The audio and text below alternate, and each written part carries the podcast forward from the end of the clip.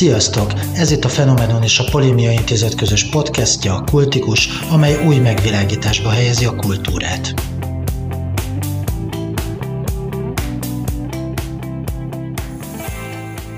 Sok szeretettel köszöntünk mindenkit! A múltkori Rick and Morty adásunk óta kijött az ötödik évad első része, ami a mai műsor témája is lesz. Mostantól az évad minden részéről tartunk egy kis kibeszélőt, és azt fogjuk elemezni, hogy milyen társadalomtudományi problémák jelennek meg bennük. Szeretnénk figyelmeztetni mindenkit, hogy a beszélgetés spoilereket tartalmaz, szóval ajánljuk, hogy előtte nézzétek meg az új részt, például az HBO-gon. A mai adásban velünk van Krasz Péter, politológus, jogász, aki a Skifi politológia órát tart az ELTE illetve itt vagyok én is, Szolcsányi Péter, politológus, jogász hallgató, és a Polémia Intézet munkatársa. Kezdjünk is bele. Peti, ez az első kérdés, hogy hogy tetszett a rész, mit gondolsz róla, mennyire volt szerinted igazán Rick Mort is? nehezen meghatározható, mit tekintünk tipikusan Rick és Mortinak, vagy Rick and Morty résznek. Szerintem illeszkedett. Kicsit érződött rajta, hogy ez egy évadnyitó rész, tehát nem akartak valami nagy duranással indítani a készítők, de alapvetően szerintem hozta azt, amit elvárunk ettől a sorozattól. Szórakoztató volt, itt-ott meghökkentő volt, és nagyon jól felvezetett sci elemekkel volt tarkítva. Te hogy érzed? én is ö, hasonlóan gondolkodok róla, hogy volt benne szokásosan több szál, nem csak egy cselekményen futott az egész, meglepő elemek, amire így abszolút nem számítottunk, de több popkulturális utalást találhattunk a részben. Szóval szerintem így tökéletes évadnyitó volt. Rengeteg rejtélye, ami későbbiekben sok fele futhat. Vagy ki lesz bontva, vagy nem. Igen, vagy majd, mint a Mulán Szósz 15 évaddal később lesz kibontva. Igen, igen. Megjelent egy új fontosnak tűnő karakterünk is, aztán ő is vagy ki lesz bontva, vagy nem. Mr. Nimbus. Így a semmiből ö, tűnt fel, de egyből úgy találkozunk vele, mint Rick Nemezise. Azt láttuk, hogy két olyan cselekvése volt, amitől ilyen erős karakternek tűnik, az egyik az, amikor hogy tudja irányítani a rendőrséget, a másik meg, amikor megmenti Rickéket, de ezentúl inkább csak beszélnek róla, hogy ő Rick Nemezis is egy erős karakter. Hogyan tudnád lefesteni ezt a konstrukciót, ahogy Mr. Nimbus megjelenik, hogy csak a szavak által is ő lett a fő ellenség? Igen, ez egy nagyon érdekes kérdés, hogy, hogy Mr. Nimbusnak mi a, a szerepe, ténylegesen ő valamiféle ilyen ősi ellenség, egy, egy nemezise Ricknek, vagy pedig kicsit ilyen túl van misztifikálva az egész személye, és hogy az, az egy nagyon jó kérdés, hogy egy epizód karakter, vagy esetleg később majd vissza fog térni. Szerintem egyébként inkább epizód karakter lesz, akit most egyszer bedobtak, és később pedig majd talán évek múlva találkozunk vele újra. Vitatkoznék egy pillanatra, mert már volt utalás korábbi évadban Atlantisra, csak akkor nem a, a, akkor a Citadellába mentek a történet. Igen, igen, igen, volt utalás szintű... Ö... Szerintem ebben még lesz valami. Hát legyen egyébként, legyen, mert őszintén szóval én szeretném látni azt a Mr. nimbus aki tényleg Ricknek a nemezise, és nem csak a rendőrökkel intézteti el a végén a piszkos munkát. Tehát egy, egy kicsit érdekes párharc lenne. Az biztos, hogy az irodalmi kritikák azok nagyon szépen bele voltak építve az ő karakterébe. Amikor a, a vége fele az epizódnak elkezdenek eredet történetet építeni, mélyíteni az ő karakterét, és erre Rickson konkrétan beszól, hogy ezt, ezt nem most kellene, nem, nem egy vita közepén kellene előhozni a múltépítést, főleg egy olyan vita közepén, amikor neki éppen menteni valója van az unokája irányába. Tehát egy kicsit ilyen írói kritikák is voltak ebbe beleépítve az ő karakterébe, másfelől pedig valóban ö, nagyon érdekes volt. Én úgy találnám meghatározni az egész epizódot, hogy ez az identitáspolitikát festette le nagyon jól. Ugye identitáspolitika az, amikor valamiben úgy határozzuk meg magunkat, és a politikai cselekvő azt szerint cselekszik, hogy valamilyen társadalmi tulajdonságban önmeghatároz, és ennek érvényre juttatását szeretné művelni, és az önmeghatározásunknak például az is lehet egy kifejeződése, hogy ki a nemezisünk, ki az ős ellenségünk. És láthatólag Ricknek ezzel van valamiféle identitás problémája. Tehát egyfelől elfogadja, hogy Mr. Nimbus az ő nemezise, másfelől pedig elégedetlennek tűnik ezzel, hiszen meglehetősen mérgesen, mindenkinek odaszurkálósan viselkedik, amikor készül a, a nagy vacsorára, ahol majd kibékül az, óce, az óceánok urával, és folyamatosan froclizza Mr. Nimbus-t, hogy ne viselkedjen már túl szimpadiasan, ne csináljon magából bohócot. Tehát egy kicsit úgy tűnik, hogy Rick a saját identitásának a sérelmeként éli meg, hogy egy ilyen, hogy is mondjam, csak nyámnyila alak, egy, egy pojáca az, aki az ő ősi ellensége, és valahol egy kicsit jobbra vágyik. Lehetséges, hogy régen Mr. Nimbus egy jobb ősi ellenség volt, csak azóta Rick valahogy azt látja, hogy nem, nem az lett belőle, akire a, az ember vágyik, hogy ellenségként kezelje, hiszen ugye az ellenségeink alapvetően minket is definiálnak, hogyha egy, egy nagy és erős ellenséggel állunk szemben, akkor magunkat is nagynak és erősnek érezzük, hiszen szembe merünk vele szállni. Konkrétan ki is mondja, hogy azért nem háborúzik vele, meg azért nem lóg vele. Így van. Mert most már komolyan vehetetlen, de másik oldalról Mr. Nimbus is beszóriknek, hogy nagyon le van robbanva, tehát mindkét oldalról látjuk, hogy eltávolodtak egymástól, és valahogy más irányba ment az életük. Ha már előosztod az identitás politizálást, az identitás politikát, nekem sokkal inkább a úgynevezett Huvi World, vagy Huvi világában jelent ez meg, ami egy portál túloldalán van.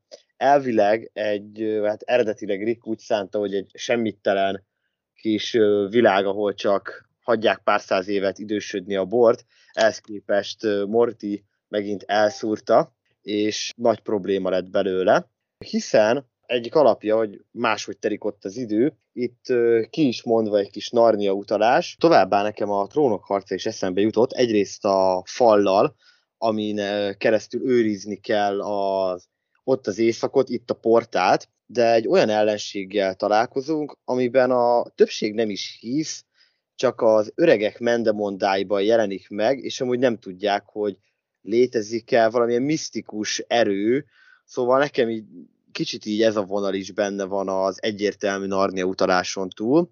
Kicsit tudnál-e beszélni nekünk, ha már úgyis felhoztad az identitás politizálást, ennek a Whoweaver-nek, vagy a Who világának a mítoszairól, és az ott megjelenő identitás politikáról. Ugye az identitás politikának az egyik sarokköve a vallás lefektetése. Tulajdonképpen a, a vallások régen az identitás politikát szolgálták. Amit ma identitás politikának hívunk, azt a régi világok vallásként élték meg. Az életüket leszabályozta, adott nekik egy szabályrendszert, kicsit ilyen durva leosztásban meghatározta a barát-ellenség viszonyokat, meghatározta, hogy kik vagyunk mi, és kik vannak rajtunk kívül, kik az ők csoport, akik ellen valamilyen módon fel kell lépnünk, akár erőszakosan, akár csak bizalmatlan megközelítésben.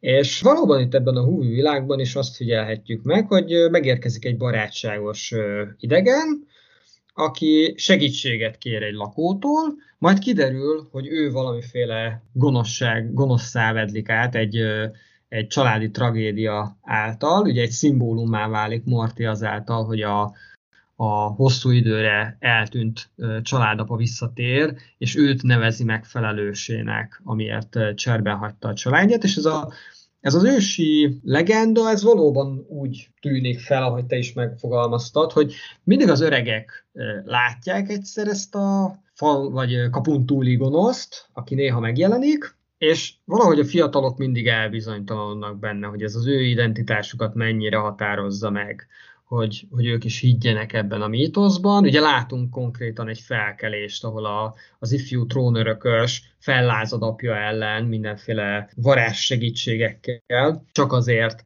hogy, hogy szembeszálljon ezzel az egészen, mert nem hisz már abban a vallásban, ami az egész világukat, világukat megalapozza. Hiszen látszik, hogy a Morty elleni készülődés az, hogy századokon keresztül várják az ő visszajövetelét, és ez századokon keresztül meghatározott periódusokban bekövetkezik, ez, ez tényleg egy, egy vallássá növi ki magát, és egyfajta ilyen ős jóslat beteljesüléseként élik meg valahányszor felbukkan, iszonyú erőforrásokat használnak fel arra, hogy, vagy ellene készülődjenek, kezdetben egészen primitív módon, hiszen ugye katapultokkal, íjakkal vágnak neki, és a, a technológiát, a technológiai fejlődéseket egyébként egy ponton úgy tűnik, hogy maga Morty generálja, hiszen ott hagyja az egyik ilyen high-tech kesztyűjét, amiből építkezik utána a technológiájuk. Tehát egy, kicsit úgy tűnik, hogy már a civilizáció építésüknek is egy sarokkövévé válik, egészen odáig, hogy amikor a, cybermadarak korszakáig jutnak el, akkor, akkor ugye előtte egy mesterségesen létrehozott karakter elmondja Mortinak, hogy csak azért hozták őt létre, hogy Mortit kutassa, és megtalálja a gyenge pontjait, és valami módon felkészüljön az ő eljövetelére. Tehát mint valami ugye Narnia párhuzam ebből a szempontból nagyon jó, hiszen valóban ott is várták mindig a, a gyermekek eljövetelét, csak amíg ott ez egy pozitív kicsengés volt, itt valamiféle szuper gonosz, vagy kvázi antikrisztus eljövetelét látják Mortiban, aki közben meg csak egy nagyon egyszerű célért, egy újabb palack borért jelenik meg időn közönként, illetve egy ponton Jessicaért, akit banális véletlen folytán elrabol ez a civilizáció. Egyébként nagyon érdekes belegondolni abba, hogy mit kezdett volna ez a civilizáció azzal, ha Mortit sikerül legyőzni, kvázi elpusztítani, vagy csak megakadályozni, hogy valaha visszatérhessen. Ugye itt látszik az identitáspolitikának a határa, amikor elérjük azt a célt, amit kitűzünk, hogy onnantól kezdve vagy gyorsan találunk magunknak új identitást, új célokat, vagy pedig egyszerűen magatehetetlenné válik egy társadalom, ahogy például a Brexit kapcsán is látjuk, ahol ez identitáspolitikai kérdés lett az EU-tól való függetlenedés. Amint ez megvalósult, abban a pillanatban az erre épített politikák, az ezzel építkező politikusokkal gyakorlatilag kiestek a saját szerepükből, és, és tehetetlenné váltak. Itt egy egész civilizáció van felépítve arra, hogy védekeznek Mortival szemben, vagy várják Morti eljövetelét, és mi történne akkor, ha bebizonyosodna, hogy ő többet nem fog eljönni valamilyen okból? Ez egy nagyon érdekes kérdés, de nem tudjuk meg rá a választ, mert ugye Mr. Nimbus félhetőleg az egész civilizációt elpusztította. Amúgy nekem itt még egy Rick and Morty utalás is eszembe jutott a kígyó bolygó. Ott is az adja az egész bolygónak az fejlődését, hogy megjelenik Morty, mint egy nagyobb és félelmetesebb ellenség, aki ellen össze kell fogni. Az itt is megjelent, hiszen az egész bolygón, vagy hát az egész közösségbe, akik ott voltak ország, nem tudom, mekkora területen keresztül. A társadalomnak szerintem egyszerűbb körülírni. Itt az egész társadalom a, a köré szerveződött, hogy Morti ellenében, vagy hát a gyermek ellenében, és ugyanígy a kígyóknál is azért tudott fejlődni, mert volt egy ilyen közös pont, ami összekötötte őket. Bár ami nekem itt roppant érdekes volt, hogy ahhoz képest, hogy mennyire identitás meghatározó erő volt, ahhoz képest tényleg nagyon kevésszer és nagyon minimális dolgokba avatkozott be Morty. Nyilván ez abból is következett, hogy egy 20 perces rész mellékszálába bele kellett férnie, de akkor is érdekes, hogy ennyire apró dolgok mennyire fontossá tudnak válni a világban. Egyrészt apró dolog, másrészt pedig, ha belegondolsz, egy komplet várat egyetlen gyermek pusztított el, és utána ez a, ez a tendencia megismétlődött folyamatosan, hogy hogy a gyermek, aki visszatér, és aki valamiféle romlást hoz. Romlást hozott az őseinkre, és romlást hoz ránk is. Így éli meg a társadalom, vagy a társadalomnak egy kis szegmense.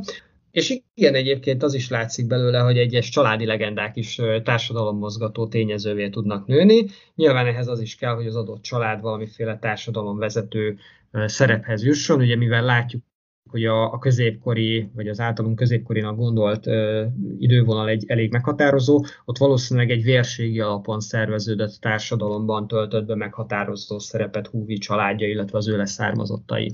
Hát de azt tegyük hozzá, hogy oké, okay, hogy a gyermek lerombolta a várat, de az a vár eleve miatta jött létre, tehát már mielőtt megcsinálta a nagy dolgokat, már előtte is egy fontos identitásképző pont volt. Ez igaz, és itt el lehetne kezdeni gondolkodni, hogy ki volt előbb a tyúk vagy a tojás, tehát hogy, hogy egy, egy mítosz túlnagyításából lett egy önbeteljesítő háború, vagy pedig ez a háború mindig is bele volt kódolva a történetbe. Itt azt gondolom, hogy azt is figyelembe kell venni, hogy a, a húvikkal való legnagyobb konfliktus, vagy a húvi társadalommal való legnagyobb konfliktus abból is ered, hogy megint csak más paradigmában gondolkodunk, vagy hát más idősíkokban gondolkodunk, hiszen ami Mortinak 20 percbe beletellett, és egy, hogy is mondjam, csak vendégváró vacsora közbeni rohangálszás, az egy másik világban évszázadokat ölelt fel, és adott esetben elkanyarodtak ettől a történettől, más,